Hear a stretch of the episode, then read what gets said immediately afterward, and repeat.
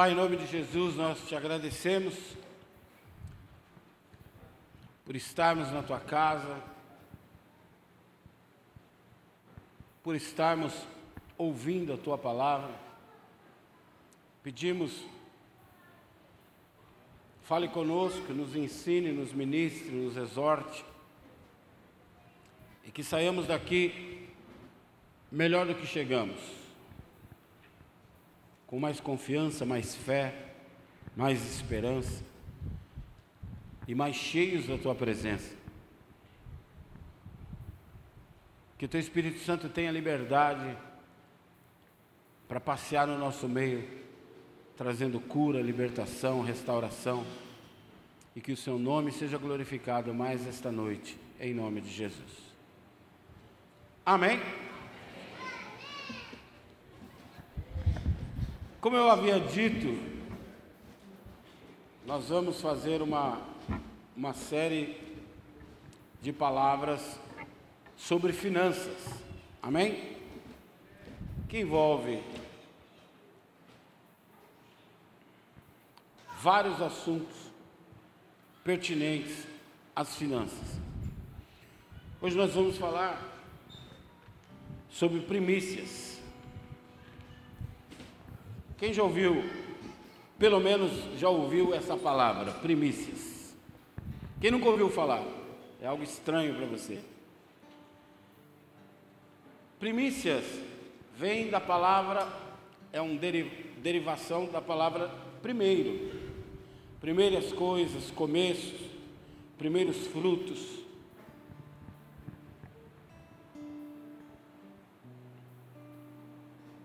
Quem aqui já foi numa festa de aniversário?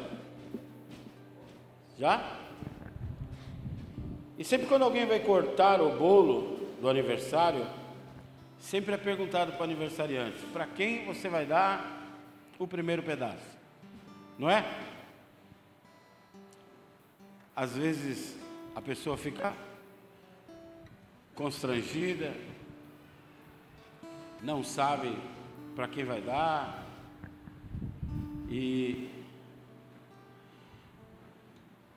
eu já vi no aniversário de uma pessoa.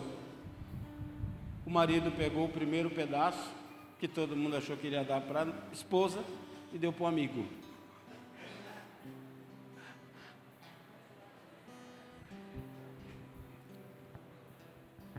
Por que, que eu estou falando isso? Porque isso é a forma mais simples de explicar para você o que é primícia. É você demonstrar quem é a pessoa mais importante para você? É você demonstrar quem faz diferença para você. É você distinguir esta pessoa das demais. Eu não quero dizer, quando eu dou o primeiro pedaço de bolo para minha esposa, que eu não gosto de ninguém que está ali na festa que ninguém ali é importante para mim. Eu estou dizendo que o mais importante é aquela pessoa. Eu estou distinguindo ela dos demais. Eu também não estou dizendo que aquele pedaço de bolo que eu vou dar para ela é mais gostoso, tem mais creme, tem mais cobertura, tem mais recheio do que o restante do bolo. Todo o bolo é gostoso, mas este primeiro pedaço, a primícia desse bolo, eu entrego para aquela pessoa que eu faço distinção entre todas as outras. Todos vão poder comer o bolo, mas o primeiro pedaço não é maior, não é mais gostoso, não é diferente do resto do bolo, mas o primeiro pedaço, a pessoa mais importante deste lugar vai comer o primeiro pedaço desse bolo. Talvez você já tenha percebido também quando a sua mãe, hoje está mais difícil de nós observarmos isso, até por causa da vida corrida que a gente leva, mas os nossos pais, nossos avós, quando a nossa avó, o nosso pai, a nossa mãe fazia a comida, o primeiro prato ela dava para o esposo, não era? A vovó dava para o vovô, a mamãe entregava o prato para o nosso pai. Quem já viu isso? Ela está distinguindo. Quer dizer que ela não gosta do resto da família? Que ela não gosta dos filhos? Não, mas a pessoa mais importante, eu vou dar o primeiro pedaço. Você já viu quem gosta de churrasco aí? Quando o churrasqueiro prepara uma carne diferente e ele vai até você e fala assim: Ó, saiu uma picanha aqui, ó. Saiu uma carne tal. Ó, experimenta essa carne nova que eu, que eu resolvi fazer. E ele serve você primeiro.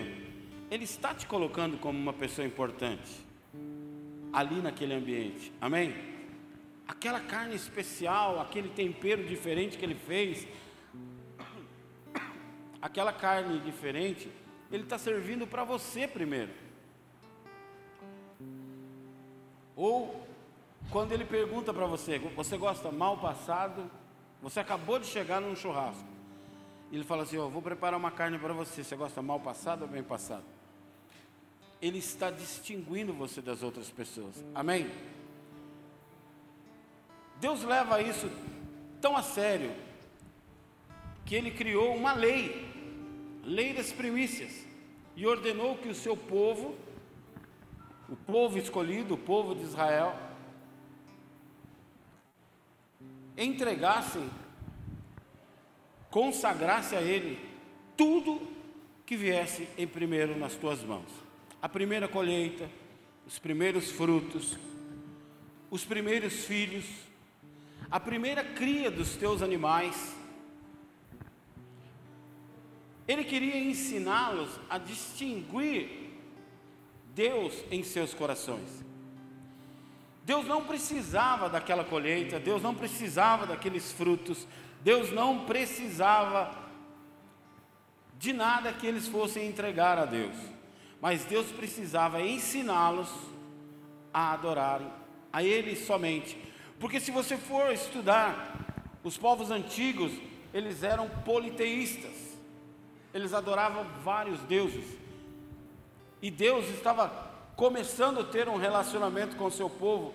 Ele precisava ensinar o seu povo que ele era um Deus único e que ele queria exclusividade nesse relacionamento. Amém? Hoje eu fiz um casamento Casamento do Mateuzinho e da Bia. O Mateuzinho toca bateria. Filho do Tiago, presbítero. E Deus ama tanto você e ama tanto essa exclusividade que ele define o relacionamento dele com a igreja como um casamento. Ele coloca você, a igreja, como noiva dele. Ninguém quer dividir em sã consciência a sua noiva, sim ou não? Também não quer, quando você se casa, você não quer exclusividade, fidelidade. Esse é o ensino que Deus quer nos trazer através disso. Provérbios capítulo 3, verso 9, diz: Honre o Senhor com todos os seus recursos, com os seus primeiros frutos e todas as suas plantações, e os seus celeiros ficarão plenamente cheios, e os seus barris transbordarão de vinho. Vou ler de novo, dando ênfase a duas palavras. Honre ao Senhor com todos, fala para quem está do seu lado, todos os seus recursos com seus primeiros frutos e todas as suas plantações. Aí há uma vírgula e a condicional para que aconteça. E os teus celeiros, se você fizer isso, seus celeiros ficarão plenamente cheios e os seus barris transbordarão. Ao nos ensinar sobre darmos honra ao Senhor com as nossas finanças, com os nossos bens, com as nossas primícias. Ah, pastor, mas aí não está falando de dinheiro, aí está falando de plantações. Você planta o quê? nem bananeira você planta. Então, estava falando de plantação, porque estávamos falando, estamos falando do Velho Testamento, onde as pessoas ofertavam parte das suas colheitas, parte daquilo que eles tinham como sobrevivência, como meio monetário de fazer negócio, eram seus animais, eram suas plantações. Eu plantava milho, trocava com você que plantava feijão, que trocava com o outro que criava galinha, que trocava com o outro que criava porco, e assim, porco não, porque o judeu não come porco, né? Mas a gente ia trocando mercadoria. Amém? Nós vamos chegar nisso, nós vamos trazer para os nossos dias. Mas não se trata apenas de dar, mas de tratar isso como primícia. O que é isso, pastor? É você ter Deus como primeiro em tudo na sua vida. Tem uma música, eu acho que é do PG, Meu Universo, né? Que fala, seja meu universo. Ele quer que o universo dele seja Deus. É a luz do sol, é o primeiro bom dia, é a primeira pessoa que ele quer falar. Amém? É tratar Deus como prioridade, como o meu primeiro. Deus não precisa dos nossos bens, Deus não precisa do nosso dinheiro. Mas Ele sabe que essa área é uma das áreas que mais atinge o nosso coração. É uma das áreas que mais nos rouba da presença de Deus. Tem até uma brincadeira entre os crentes que dizem que é a área que mais demora para se converter é o nosso bolso, né? Você larga as bebidas, larga as drogas, larga as coisas erradas, mas a hora que chega no dinheiro, você começa a criar suas teorias. Ah, mas isso era Velho Testamento. Ah, mas Deus não precisa do meu dinheiro. Ah, ah, começa a negociar o que Deus colocou como ordenança. Amém? Vocês estão aí? Amém. Deixa eu fazer um parênteses aqui. Todas as vezes que nós falamos de assuntos que nos pegam pecado, dinheiro, sexo. O ambiente fica pesado. Por quê? Porque o inimigo não quer que você aprenda. Porque o aprendizado gera libertação. Repete isso comigo. O aprendizado gera libertação. Se tem uma coisa que o inimigo não quer, é que nós sejamos libertos. Amém? Então, ele não quer que a gente aprenda. E o meu papel aqui é te ensinar. Amém? A Bíblia diz que Deus vai cobrar de mim. Não dá para você chegar lá e falar assim: ah, Deus, eu não sabia disso. Eu nunca aprendi isso na igreja. Meu pastor nunca falou isso. Então eu preciso te ensinar. O que você vai fazer depois com o conhecimento, aí é entre você e Deus. Mas a minha parte eu fiz. Amém? Então fique atento, não se disperse e receba isso como um ensinamento do Senhor. Amém? Entregar as nossas primícias é dar honra ao Senhor, é dar o primeiro pedaço de bolo, é distinguir Ele como a pessoa mais importante nas nossas vidas. É demonstrar que Ele é especial e que Ele ocupa um lugar especial no meu coração, que Ele ocupa um lugar especial na minha vida, Ele ocupa um lugar especial no meu casamento, Ele ocupa um lugar especial na minha vida profissional, Ele ocupa um lugar especial em todas as áreas em que eu vivo, amém? Então, em todas as áreas que eu me mover, eu vou colocar Ele como alguém especial. E as pessoas vão notar isso. Olha, o fulano não come sem orar. Ah, a gente foi para um acampamento. Olha, eu observei que ele não dorme sem orar. Ele não toma uma atitude assim, assim, assado, sem orar. Posso dar um testemunho para vocês? que seja para a honra e glória do Senhor. Nós estamos fazendo uma reforminha lá em casa e nós estamos com um pedreiro lá em casa. E ele já fez algum serviço aqui na igreja também. E esse pedreiro eu conheci através de uma indicação do irmão daqui da igreja. Cristão, pai é pastor. E teve um dia que ele falou para mim assim: Pastor, posso falar uma coisa para o senhor? Eu falei: Pode. Senhor, desculpa, a gente está aqui na casa do senhor e a gente observa algumas coisas, né? Eu falei: Amém. Está só eu e a pastora e ele. Quase que todo dia lá. O senhor sempre foi assim com a sua esposa? Eu falei, sim. Porque eu confesso que eu cheguei aqui e eu estava querendo me separar. E eu já estou no quarto casamento. E depois que eu vi o jeito que o senhor trata a sua esposa, que o senhor leva café para ela todo dia, que o senhor trata ela como meu amor, eu nunca vi o senhor gritando com ela. Eu vi o senhor tratar ela com educação. Eu comecei a rever os meus pensamentos e rever o meu casamento. E acho que eu não vou me separar não. Aí eu sentei, falei, deu brecha, né? Então para aí um pouco o que você está fazendo aí, senta aí. Aí, tome Jesus. Porque não é porque você é filho de pastor que o diabo não vai te atacar. Você está no quarto casamento e já estava pensando em procurar um quinto. Você acha que ele vai parar de te atacar?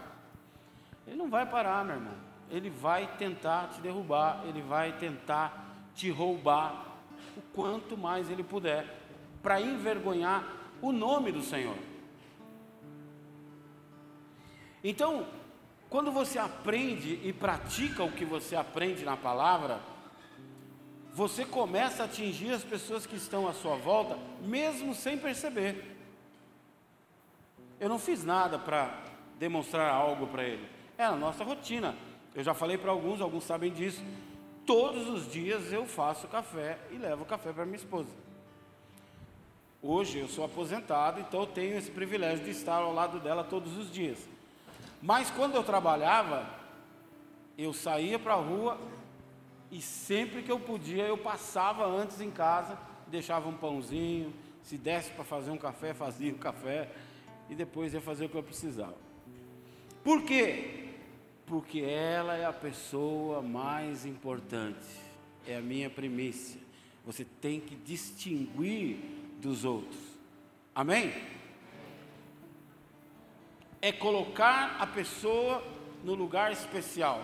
É colocar Deus num lugar especial do teu coração. A Bíblia é cheia de histórias de pessoas que mantiveram Deus em primeiro lugar em suas vidas, mesmo tendo um alto preço a se pagar por isso. Abraão se dispôs a sacrificar o próprio filho, mas não se atreveu a deixar de dar a Deus aquilo que ele pediu.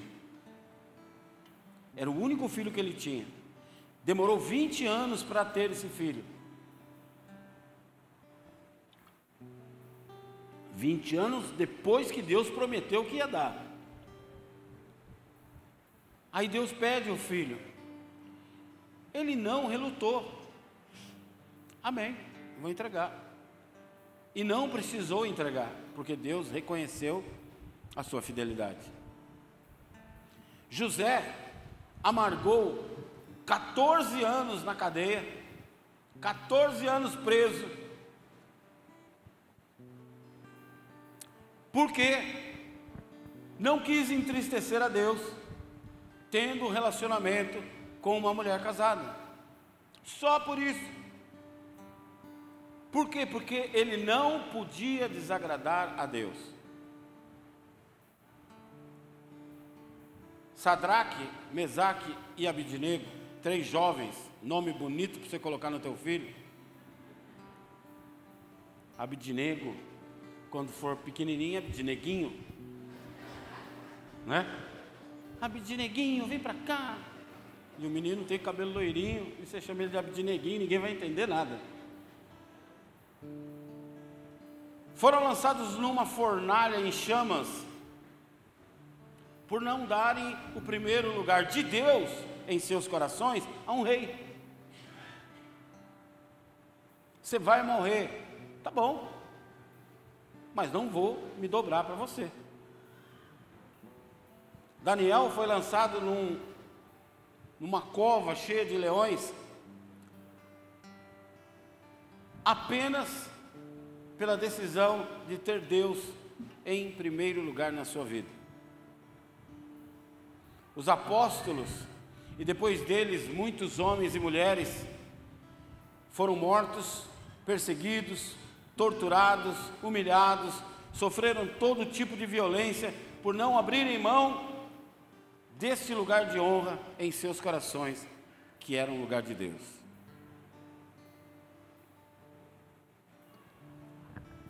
Mateus capítulo 6, verso 33, Jesus nos ensina: buscai o quê? Buscai um dia, buscai quando der tempo, buscai quando for possível. Eu sei que a vida está difícil. É isso que ele falou? O que, que ele falou?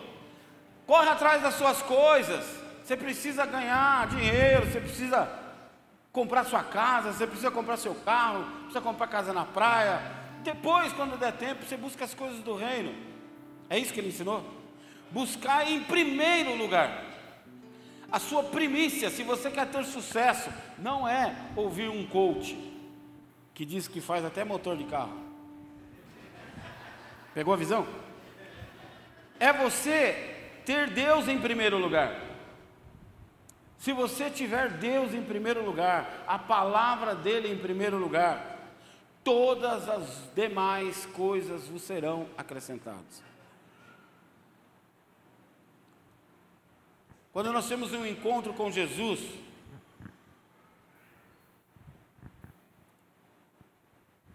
muito mais importante do que mudarmos o nosso comportamento, e isso é importante também, é nós entendermos esse princípio.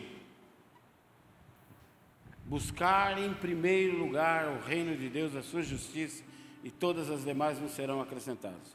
Por quê, pastor?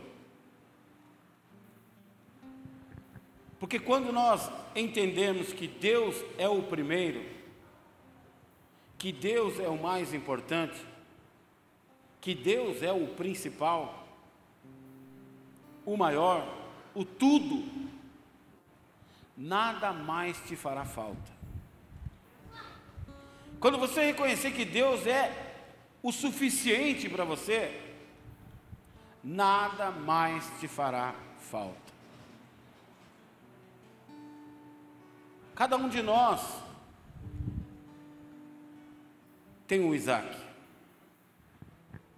Cada um de nós tem uma prisão querendo te aprisionar para você falar não para Deus.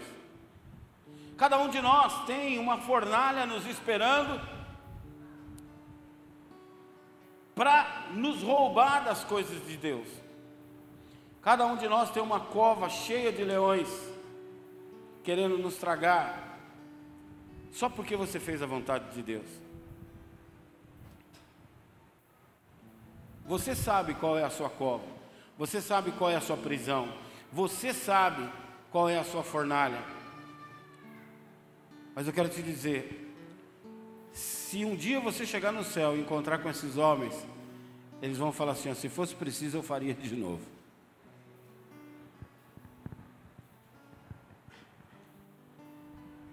Nós não somos diferentes daqueles homens.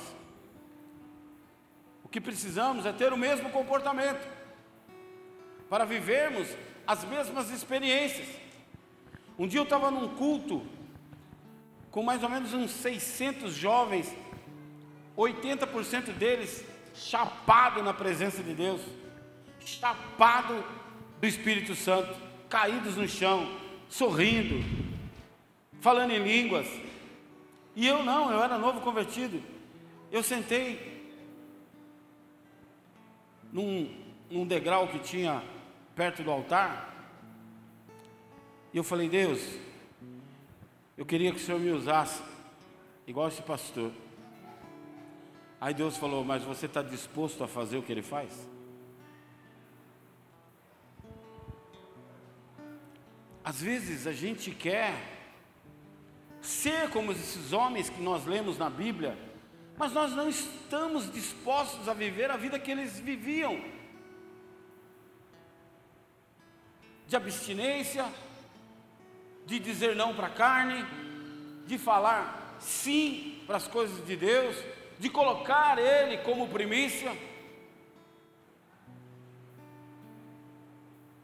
Muitos crentes têm dificuldades com princípios e ensinos ligados ao Antigo Testamento, e logo já vem os críticos de plantão dizendo: Ah, mas qual é a base, pastor, que o senhor tem disso no Novo Testamento? Primeiro conselho que eu te dou: rasga sua Bíblia na metade e usa só de Mateus para frente. Se é assim que você pensa. Ah, mas isso é Novo Testamento. Nós não guardamos a lei de Moisés. Sim, nós não guardamos, nós não somos judeus. Amém?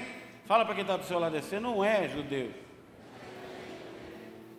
Porém, ela é para nós base, alicerce, fundamento para tudo que nós cremos. Deus criou todas as coisas, amém? Quem crê nisso? Pergunta para quem está do seu lado, onde você leu isso?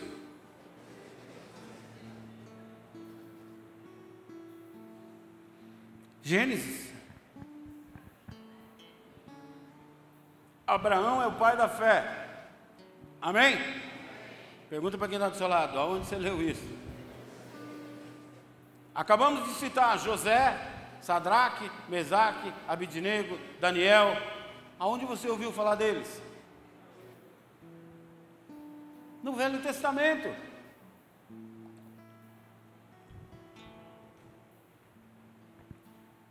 Consequentemente, o Velho Testamento não pode ser descartado. Até porque o novo é sombra do antigo é um eco do antigo. O próprio Jesus diz: Eu não vim anular a lei, mas para que ela seja cumprida. Então, você vai encontrar muitas coisas no Velho Testamento que remetem a Jesus, que mostram Jesus. O próprio José, o nome Joshua, que é José, é o mesmo nome Jesus. Ele também ficou preso. Ele também foi vendido. Ele também ascendeu e ocupou um trono. Amém? Tudo que você lê no Antigo Testamento está falando de Jesus, está nos levando ao Novo Testamento. Então ele é sim muito importante. O cordeiro sacrificado na lei mosaica era a tipificação de Jesus. Quando João Batista o encontra, o que, que João Batista diz? Eis o cordeiro de Deus que tira o pecado do mundo. Aonde que ele aprendeu isso? No Velho Testamento, na Torá. A oferta do incenso que Deus manda Moisés construir na tenda do encontro com Deus, que eles carregavam e montavam e desmontavam no deserto, e havia um objeto chamado incensário, onde eram colocados incenso para subir com cheiro agradável às narinas do Senhor, são as nossas orações.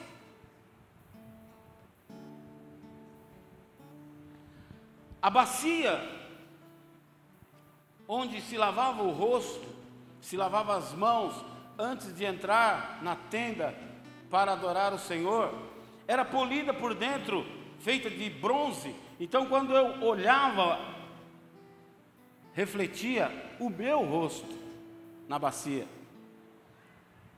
Então, a bacia de purificação era a própria palavra que nos purifica e mostra quem realmente nós somos.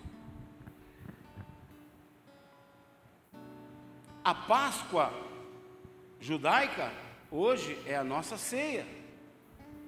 Vocês estão me entendendo? Então, são princípios que revelam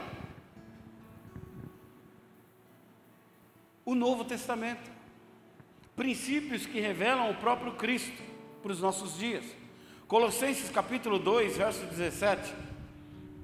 A Bíblia diz: Portanto, não permitam que ninguém os julgue pelo que vocês comem ou bebem, ou com relação a alguma festividade religiosa, ou a celebração das luas novas ou dos dias de sábado. Estas coisas, ele falou de costumes antigos, de costumes dos seus antepassados. Estas coisas são sombras do que haveria de vir à realidade. Porém, encontra-se em Cristo. Tudo isso só serve para nós vermos Cristo, é isso que ele está falando. O povo de Deus no Antigo Testamento recebeu dele mesmo as ordenanças de entregar os primeiros frutos das colheitas os primeiros frutos dos teus filhos e os primeiros frutos dos filhos dos seus animais. O primeiro de tudo pertencia a Deus. Ao sacrificar aquilo ao Senhor, as primeiras coisas, todas as demais eram santificadas, porque eles entregaram o primeiro ao Senhor.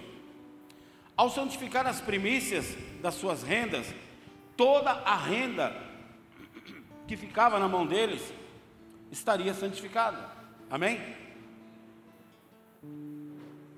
Por isso eu já disse aqui: você entrega o dízimo ao Senhor. Com isso você santifica os 90 que ficou com você. Isso não quer dizer que você usa do jeito que você quiser. Porque na verdade tudo é do Senhor. Se você santificou, você entregou para Ele. E ele permitiu que você fique com 90. Mas tudo é dele. Quando eu santifico o meu filho e apresento ele aqui ao Senhor, eu vou falar para Deus, pode levar, é seu? Não, ele continua comigo, mas é do Senhor. Amém?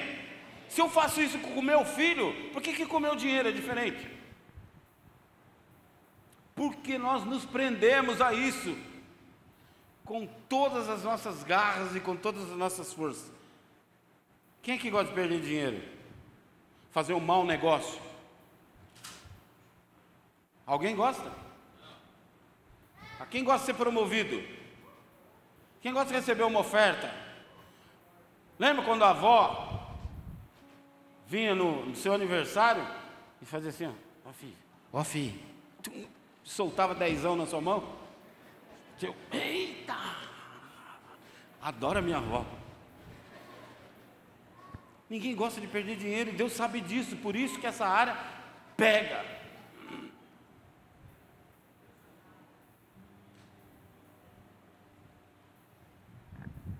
Aí alguém fala, ah, pastor, mas é lei. Sim, mas é lei do Antigo Testamento.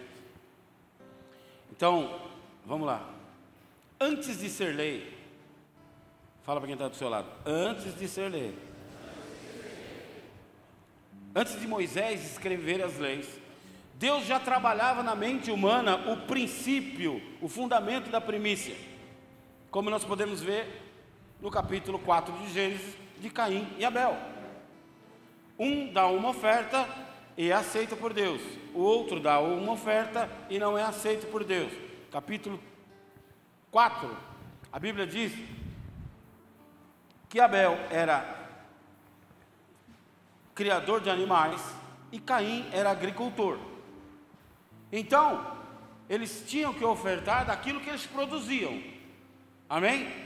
que, que Abel faz? A Bíblia diz que Abel separa os primeiros animais gordos. Fala para quem está do seu lado. Deus gosta de gordo.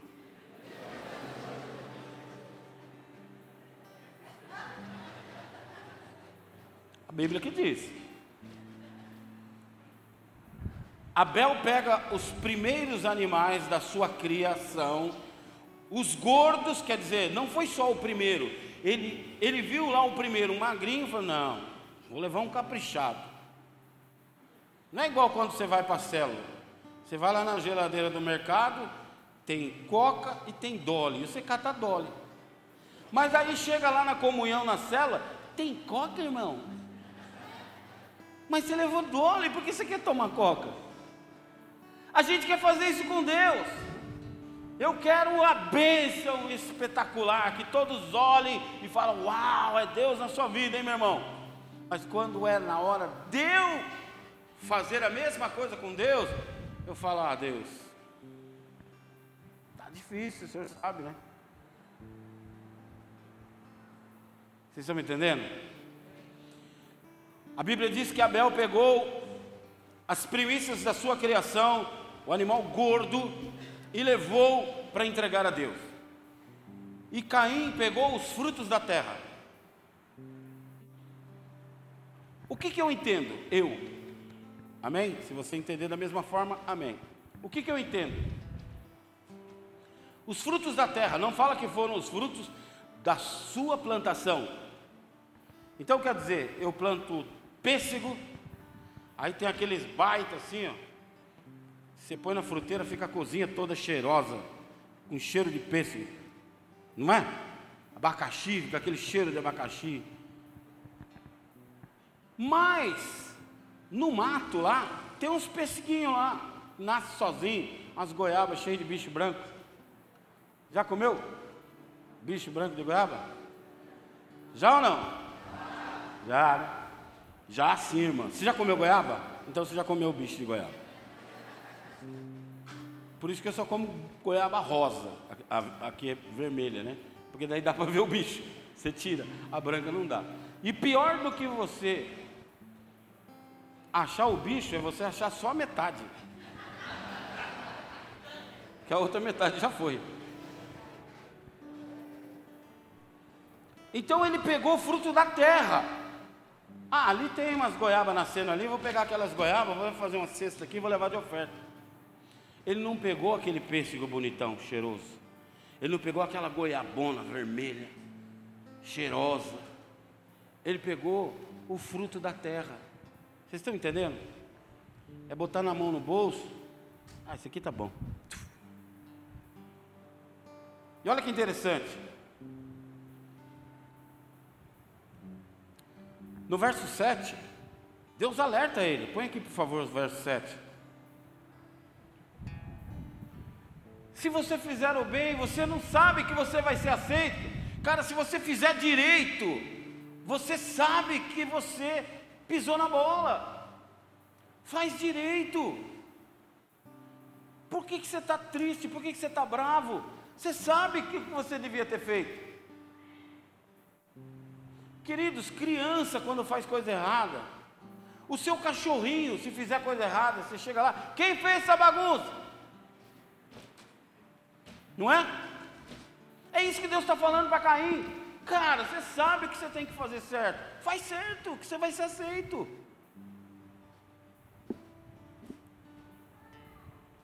E olha que interessante no verso 3. Põe aqui o verso 3.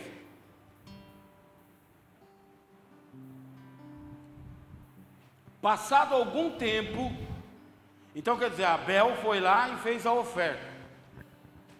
E Deus se agradou de Abel. Caim ficou olhando e falou assim: Ah, então o negócio é esse.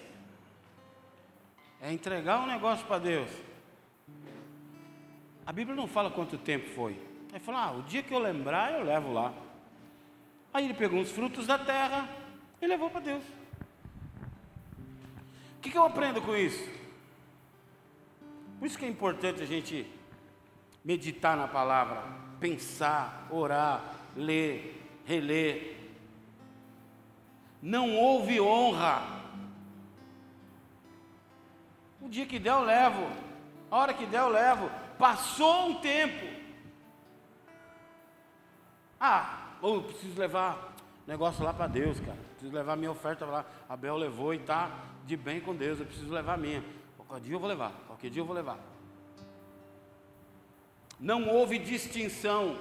Eu preciso parar tudo que eu estou fazendo. Eu preciso separar as frutas cheirosas, lindas, sem machucado nenhum e levar para o meu Deus. Quem aqui gosta de fazer feira? Você vai escolher tomate. Você vai pegar aqueles tomates tudo machucado? Não, e é para você, não é para Deus. Você vai escolher ovo, você vai pegar os ovos tudo trincadinho? Antigamente os trincadinhos eram mais baratos, né? Quem lembra disso? Quem vendia ovo, os trincados eram mais baratos. Eu já morei em granja, por isso que de ovo eu manjo. Você vai comprar uma fruta, você escolhe uma fruta bonita. Se ela tiver muito murcha, você não vai levar. Se ela tiver muito madura, você não vai levar. Por que, que quando a gente vai fazer algo para Deus, a gente acha que pode fazer de qualquer jeito?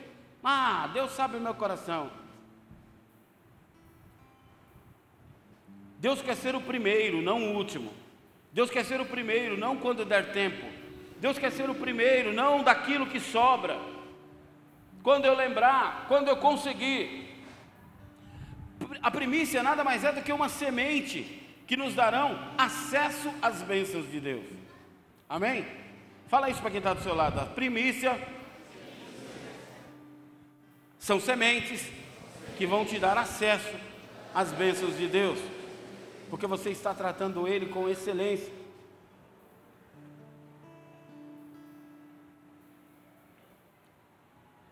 Deus faz uma promessa a Abraão: que ele seria pai de uma nação e que a sua descendência seria mais numerosa do que as estrelas do céu ou os grãos de areia de uma praia.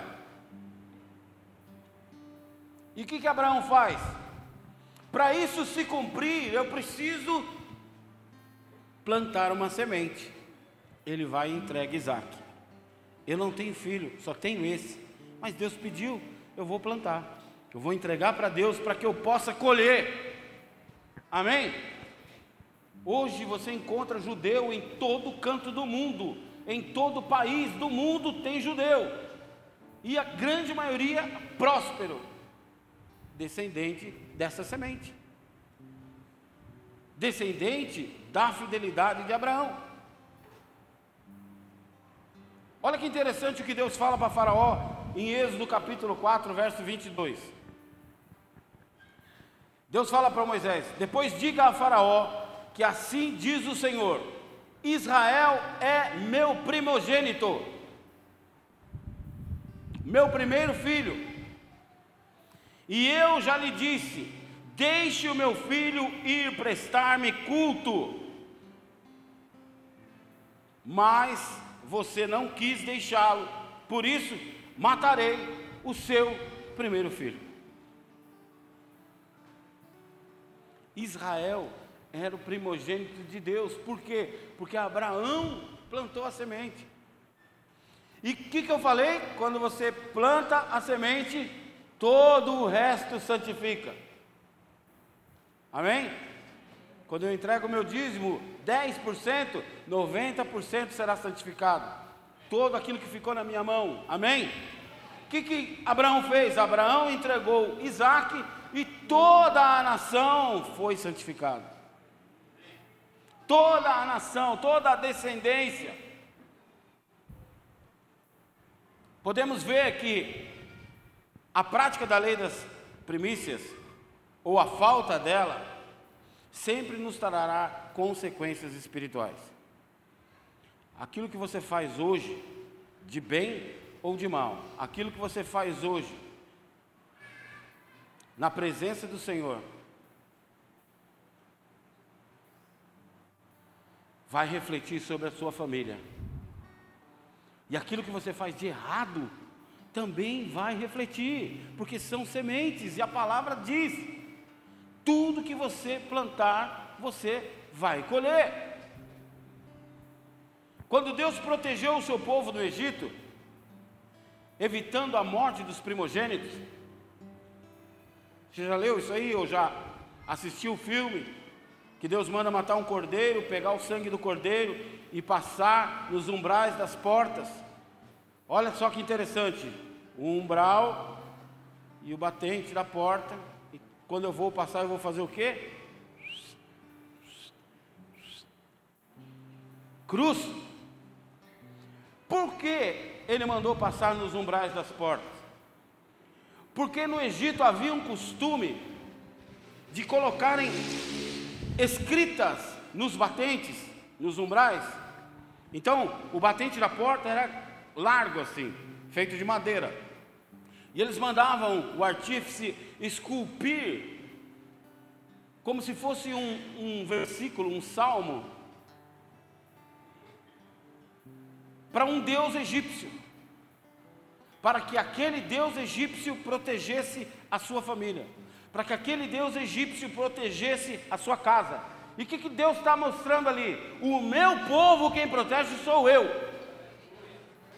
Esse sangue apaga toda a escrita desses demônios e mostra para o mundo espiritual: quem protege o meu povo sou eu. Amém? Aplauda o Senhor.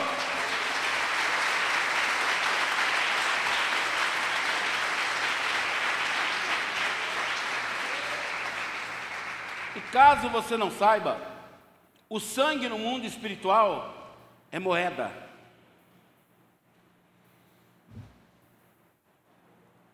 Feiticeiro vai lá e tum, derrama sangue. Por quê? Porque ele está pagando para o demônio fazer algo que ele está pedindo. Amém? Jesus Cristo diz que o sangue derramado na cruz, um alto preço foi pago pela minha e pela sua vida. Por quê? Porque sangue é moeda no mundo espiritual. E o que, que Deus, Deus manda o povo fazer? Passe sangue do cordeiro nos umbrais. Deus está resgatando o seu povo. Deus está comprando o seu povo para Ele.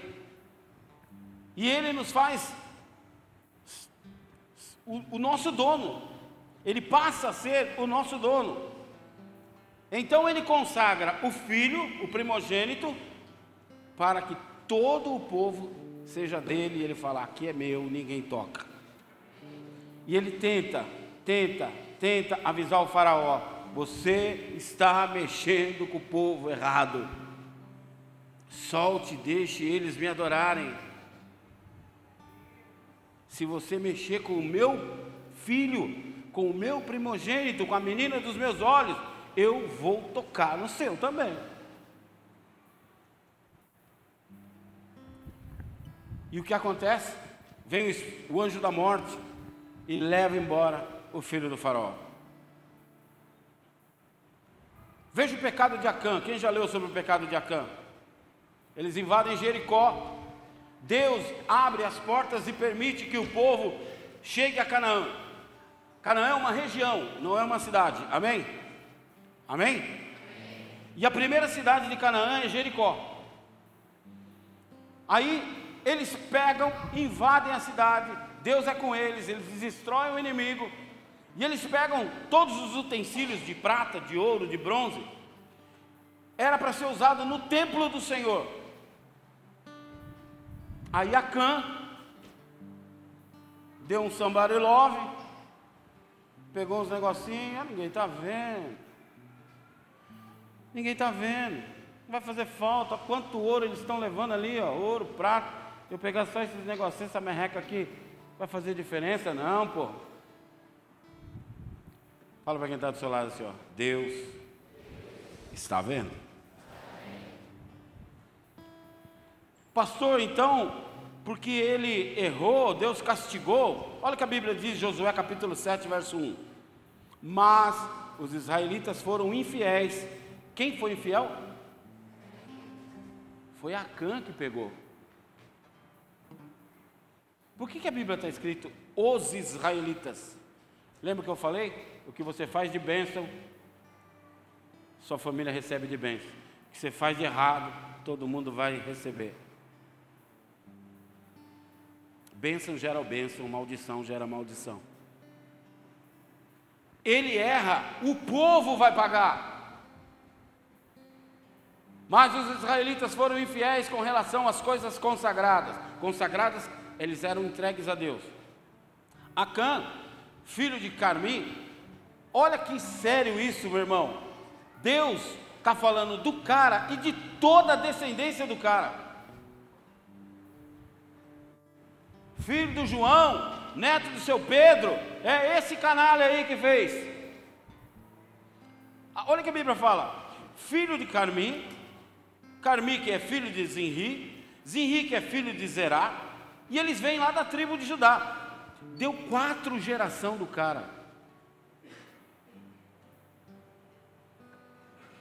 A Bíblia diz que maldição segue dez gerações mas a bênção segue mil gerações. Então, meu irmão, é muito melhor fazer o que é certo do que fazer o que é errado. Quantos da sua casa vão ser atingidos pelas coisas certas que você faz? Porque Deus se irou, a Bíblia diz que Deus se irou com o que Acã fez. Olha no final, apossou-se de algumas, algumas coisas e a ira do Senhor se acende contra Israel. Dali para frente, Israel só perde. Podia lutar com 10 mil homens contra uma cidadezinha com 3 mil homens. Israel perdia. 100 mil homens contra dois. Israel perdia. Por quê? Porque Deus se irou com eles. Mas por que, que Deus se irou, pastor? Eu vou voltar a dizer.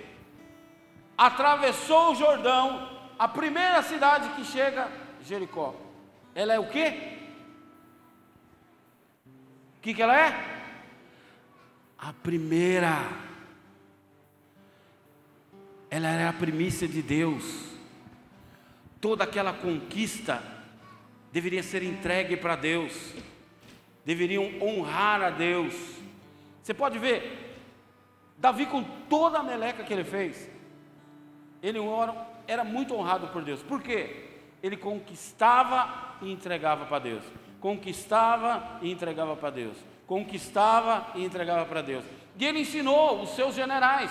Seus generais lutavam, conquistavam uma cidade, chame o rei para ele tomar posse da cidade que nós conquistamos. Porque ele é a autoridade. Aí Davi vinha e entregava aquela cidade a Deus. Jericó era de Deus era a primícia, era a primeira cidade a ser conquistada por eles em toda Canaã. Se eles tivessem feito a coisa certa, o que eles tinham como ensino, o que eles tinham como princípio, o que eles tinham como fundamento, tudo teria dado certo.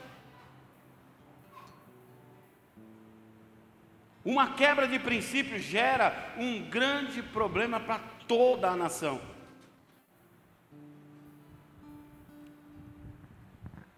E o princípio, fala para quem está do seu lado, ei, está quase dormindo, cutuca ele. Princípio funciona em todas as áreas da sua vida. Sabe por quê? Porque princípio não muda, fundamento não muda. Vai ser assim hoje, vai ser assim amanhã. Ser... Ah, pastor, mas foram injustos comigo. Continua na bênção que você vai ver Deus fazer justiça por você. Ah, mas agora ele vai ver. Para, meu irmão. Baixa a sua guarda. A vingança é do Senhor, a palavra diz. Sabe o que você faz? Você quer se vingar de alguém? Ora por ela. Apresenta ela a Deus. Coloca ela na presença do Senhor. E você vai ver como a coisa vai mudar. Não levante a sua mão, porque se você pôr a sua mão, Deus tira dele. Mas se você tirar a sua, Deus entra na batalha. Aí você vai ver o reboliço. É princípio. Ao separarmos um tempo pela manhã para buscar a Deus, uma coisa simples. Eu preciso acordar todos os dias 5 horas da manhã, pastor. Começa a acordar 15 para 5. E separa esses 15 minutos para Deus. Eu preciso acordar sete horas para dar tempo de eu pegar o ônibus, a van, o Uber, sei lá o quê. Em vez de acordar sete, começa a acordar seis e meia. E meia horinha ali é de Deus. Você vai estar consagrando o dia para Deus. Quem acompanha a gente na oração? Tem sido bênção ou não? Irmão, o que eu já recebi de testemunho, de vitória, de cura, de emprego, de restauração no casamento, de bênção financeira. Por quê? Porque a pessoa mudou a sua rotina e começou a consagrar a tua semana a Deus, o seu dia a Deus. Está me entendendo? Ao separarmos esse tempo para Deus, nós consagramos todo o nosso dia. Assim como nós, quando separamos a premissa da nossa renda, por exemplo, entenda bem, tenha a mente aberta, amém? Amém? Eu não estou legislando em, em causa própria, eu não estou falando para você fazer, eu estou dando um ensino. Amém? Eu ganho mil reais. Eu divido por 30. Quanto dá aí? Faz a conta aí rapidinho. Quanto? 600, 600. 600, 600. Faz aí no celular rapidinho aí. Quanto? 33, 33, 33. Eu pego 33, redonda para 34 logo de uma vez, para Deus mesmo, vamos fazer melhor. Eu pego 34, não tem nada a ver com o meu dízimo, é primícia, amém? Eu pego 34 reais, oferta a Deus. Antes de gastar um centavo, Deus está aqui minha primícia. Você está consagrando o seu salário.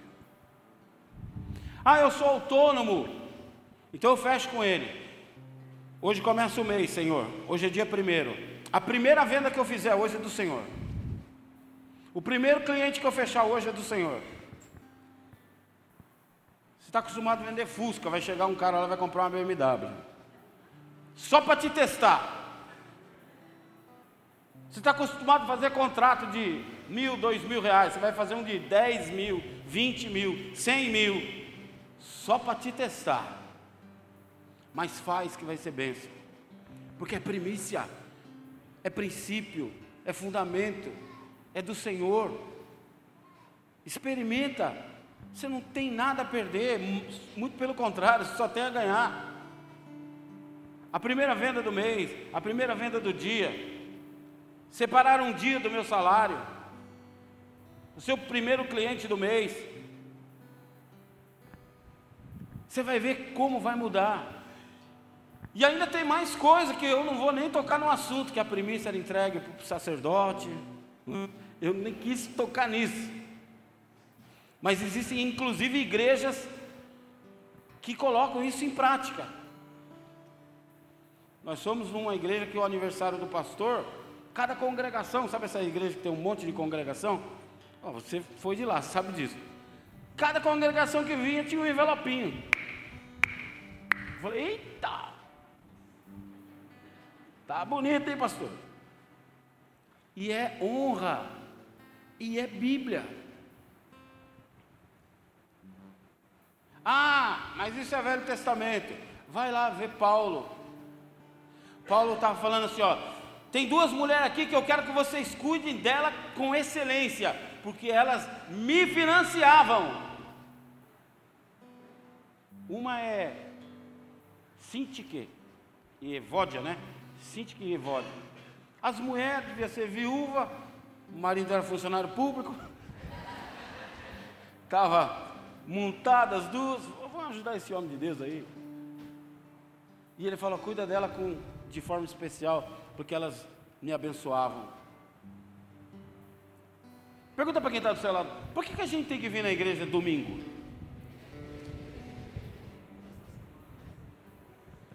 Você nunca parou para pensar nisso? Por que, que não veio na, na igreja segunda? Fala para quem está do seu lado assim, ó, porque é segundo. Eu preciso entregar o primeiro.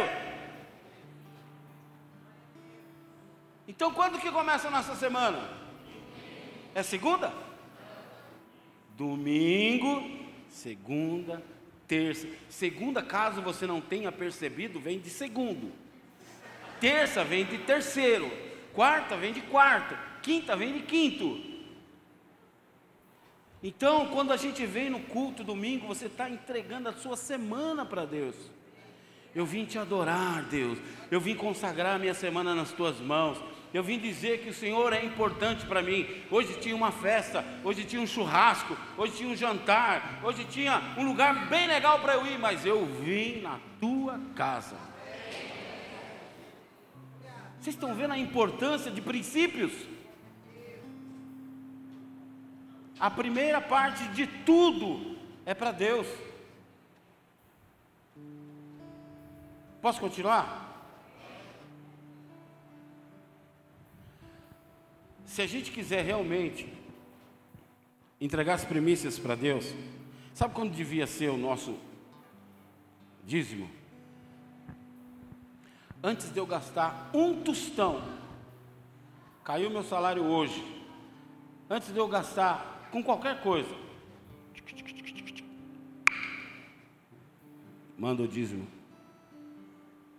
Hoje está simples. Você não precisa andar com dinheiro no bolso. Se você pega aquela chave Pix da igreja, você já deixa gravado lá no seu celular. É dois palitos, rapidinho, dois minutos. Caiu o dinheiro, tum, não é meu. Está feito. A minha primícia foi entregue.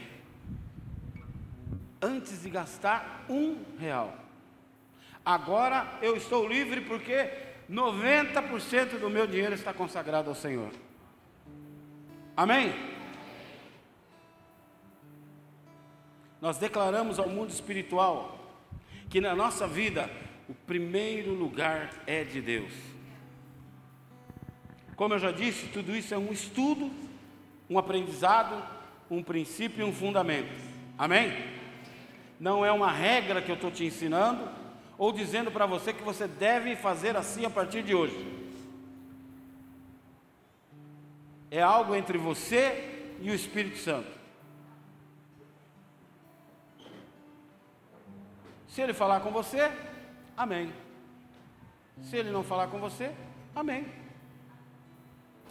Eu não estou aqui para te convencer, eu estou aqui para te pastorear, amém? Ainda que você não creia, pelo menos estude sobre isso, medite sobre isso, ore e fale com o Senhor. Medite nessa palavra, busque no Google, onde você quiser, estudo sobre esse assunto, se afunde nisso, aprenda um pouco mais, você vai ver que é bênção. Eu jamais irei impor esse tipo de coisa para vocês. Porém, eu jamais direi para você, não pratique, porque é na palavra. Amém? Pastor, estou sentindo, vai orar. Se Deus falar com você, bora. Amém? Agora deixa eu falar uma coisa. Se você aprender e gravar pelo menos o que eu vou te dizer agora, você pode até esquecer todo o resto que eu disse.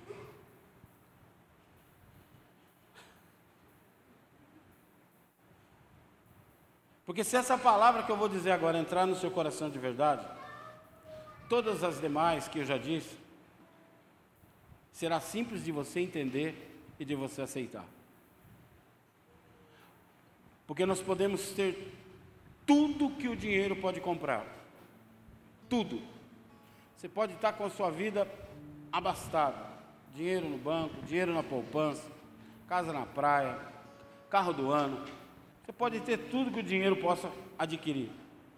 Se você não tiver Deus de verdade, você não tem nada, você é pobre e miserável.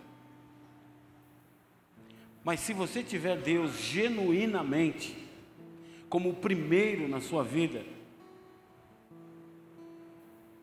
Você pode não ter nada. Porque esse nada não vai significar nada para você, porque você vai ter tudo. Nada vai te faltar. Ele sempre será suficiente. Ele sempre será presente. Ele sempre preencherá todo vazio. Em qualquer área da tua vida. Tiago capítulo 1, verso 18. A Bíblia diz assim: Por sua decisão, ele nos gerou, por sua decisão, ele nos gerou pela palavra da verdade, para que sejamos como os primeiros frutos de tudo que ele criou. Fala para quem está do seu lado, ei, você não sabia que você é primícia do Senhor? Você não sabia que Ele tem você como alguém muito especial? Você não sabia que Ele tem um lugar especial no coração dele para você? Você não sabia que você é top para Deus? Fala para quem está assim. Você está bonito, hein? Você é top para Deus. Sabia disso? Você é muito especial para Deus. Ele te amou de tal forma que deu o filho dele por você.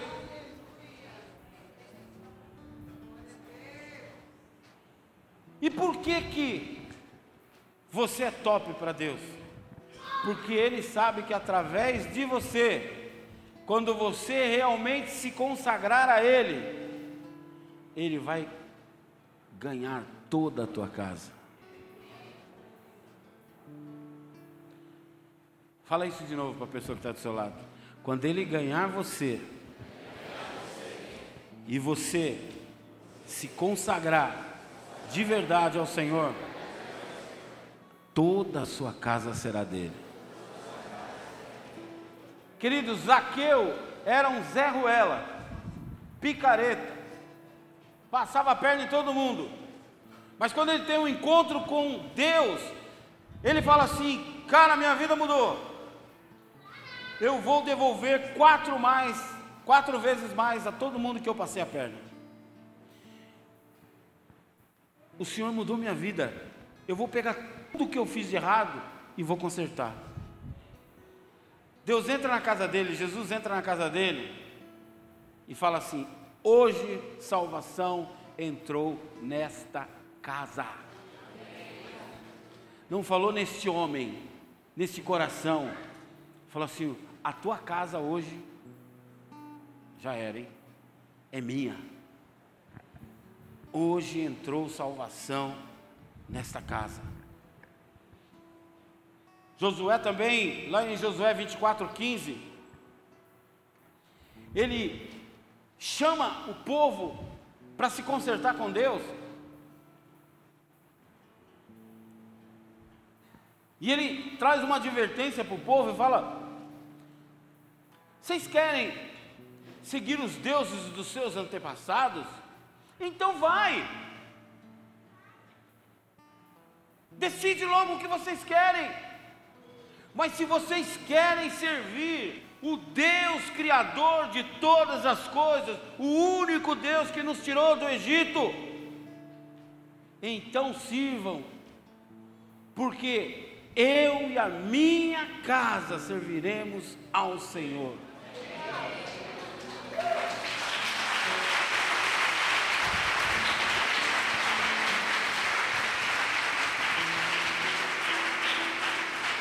Josué fala para o povo: Eu não sei o que vocês querem, eu não sei quem vocês querem servir, eu não sei o que vocês estão esperando, mas eu, eu e a minha casa vamos servir o Senhor.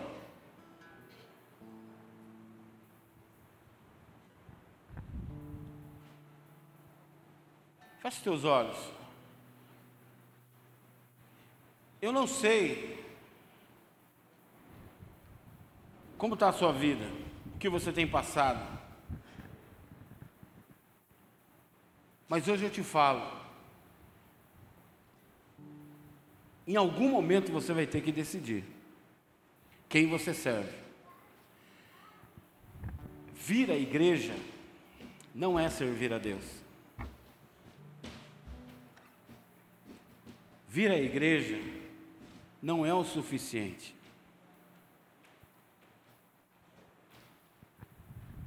Agora, ter o Senhor como sua primícia, um lugar especial no teu coração, isso sim vai fazer a diferença na tua vida. Para que você possa ser a semente de Deus lá na tua casa.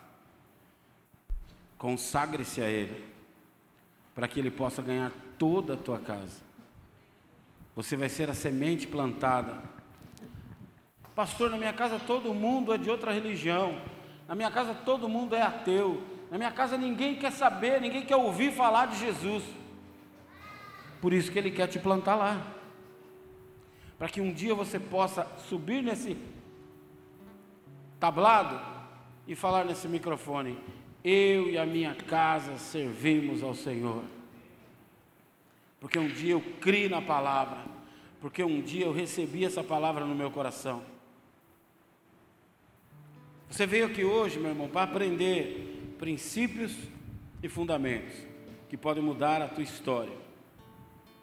Hoje eu declaro que eu e a minha casa serviremos ao Senhor. Meus filhos foram consagrados ao Senhor. Os meus filhos foram apresentados ao Senhor. São primícias do Senhor. O meu salário, antes de eu gastar um centavo, o meu dízimo vai para a igreja, graças a Deus. Todos os meses. Você quer continuar a vida que você está levando? Ou você quer dar uma chance para Deus mudar a tua história? Eu eu creio que você veio aqui hoje porque o Espírito Santo deseja o seu coração. Deseja essa sua entrega voluntária. Jesus diz: aquele que quiser ganhar a sua vida, perdê-la, mas aquele que perdê-la por mim, ganhá-la. Eu quero falar com você que está aqui pela primeira vez, pela segunda vez. Deus sempre esperou esse momento que você viesse até a casa dele, que você se apresentasse a ele. E eu quero te fazer um convite. Peça para esse Deus entrar na tua vida, fazer parte da tua vida. E se você deseja isso, eu quero orar por você. Eu quero te convidar a levantar a sua mão, que eu quero orar por você, para que esse Deus, para que esses princípios de premissas entrem no teu coração e Deus mude a tua história. Você que quer que esse Deus entre na tua vida, levante a sua mão, eu quero orar por você. Senhor Jesus Cristo, você vai repetir comigo, Senhor Jesus Cristo. Senhor Jesus Cristo. Eu ouvi a tua palavra. Eu ouvi a tua palavra. Eu creio na tua palavra. Eu creio na tua palavra. Eu desejo. Eu desejo. Que o Senhor seja a minha premissa. Que o Senhor seja a minha Eu premissa. desejo ter o Senhor. Eu desejo ter como o Senhor o número um como número em um tudo na minha vida. em tudo na minha vida. Por isso eu te peço, Por isso eu te peço, perdoa os meus pecados. perdoa os meus pecados. Escreve meu nome no livro da vida. Escreve meu nome no livro da vida. Pois a partir de hoje Pois a partir de hoje eu te reconheço eu te reconheço como meu único como meu e único suficiente e suficiente Senhor e Salvador. Senhor e Salvador. Pai, eu apresento a Ti essas vidas e te peço que elas venham ter experiências pessoais e ímpares contigo. Que elas venham, Senhor, ser tocadas pelo Teu Espírito Santo. Que elas sejam convencidas pelo Senhor, cada dia mais. E que elas venham entender que não existe vida sem Ti. Não existe alegria sem a Tua presença. Que elas sejam, Senhor, tocadas e abençoadas pelo Teu Espírito Santo, hoje e sempre, em nome de Jesus. Se você crê nisso, aplauda o Senhor.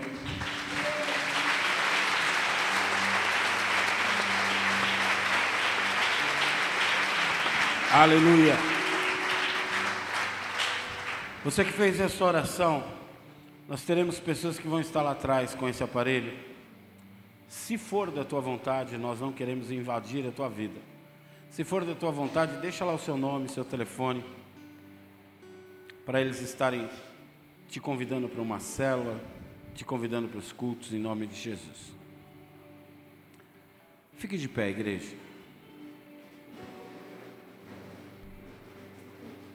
Dá a mão para quem está do seu lado. Segura firme na mão dele assim. E fala assim: Hoje você sai daqui marcado, hein? Porque você é muito especial para Deus. Mas muito especial. Eu te amo. Mas Jesus morreu por você. Vamos louvar o Senhor?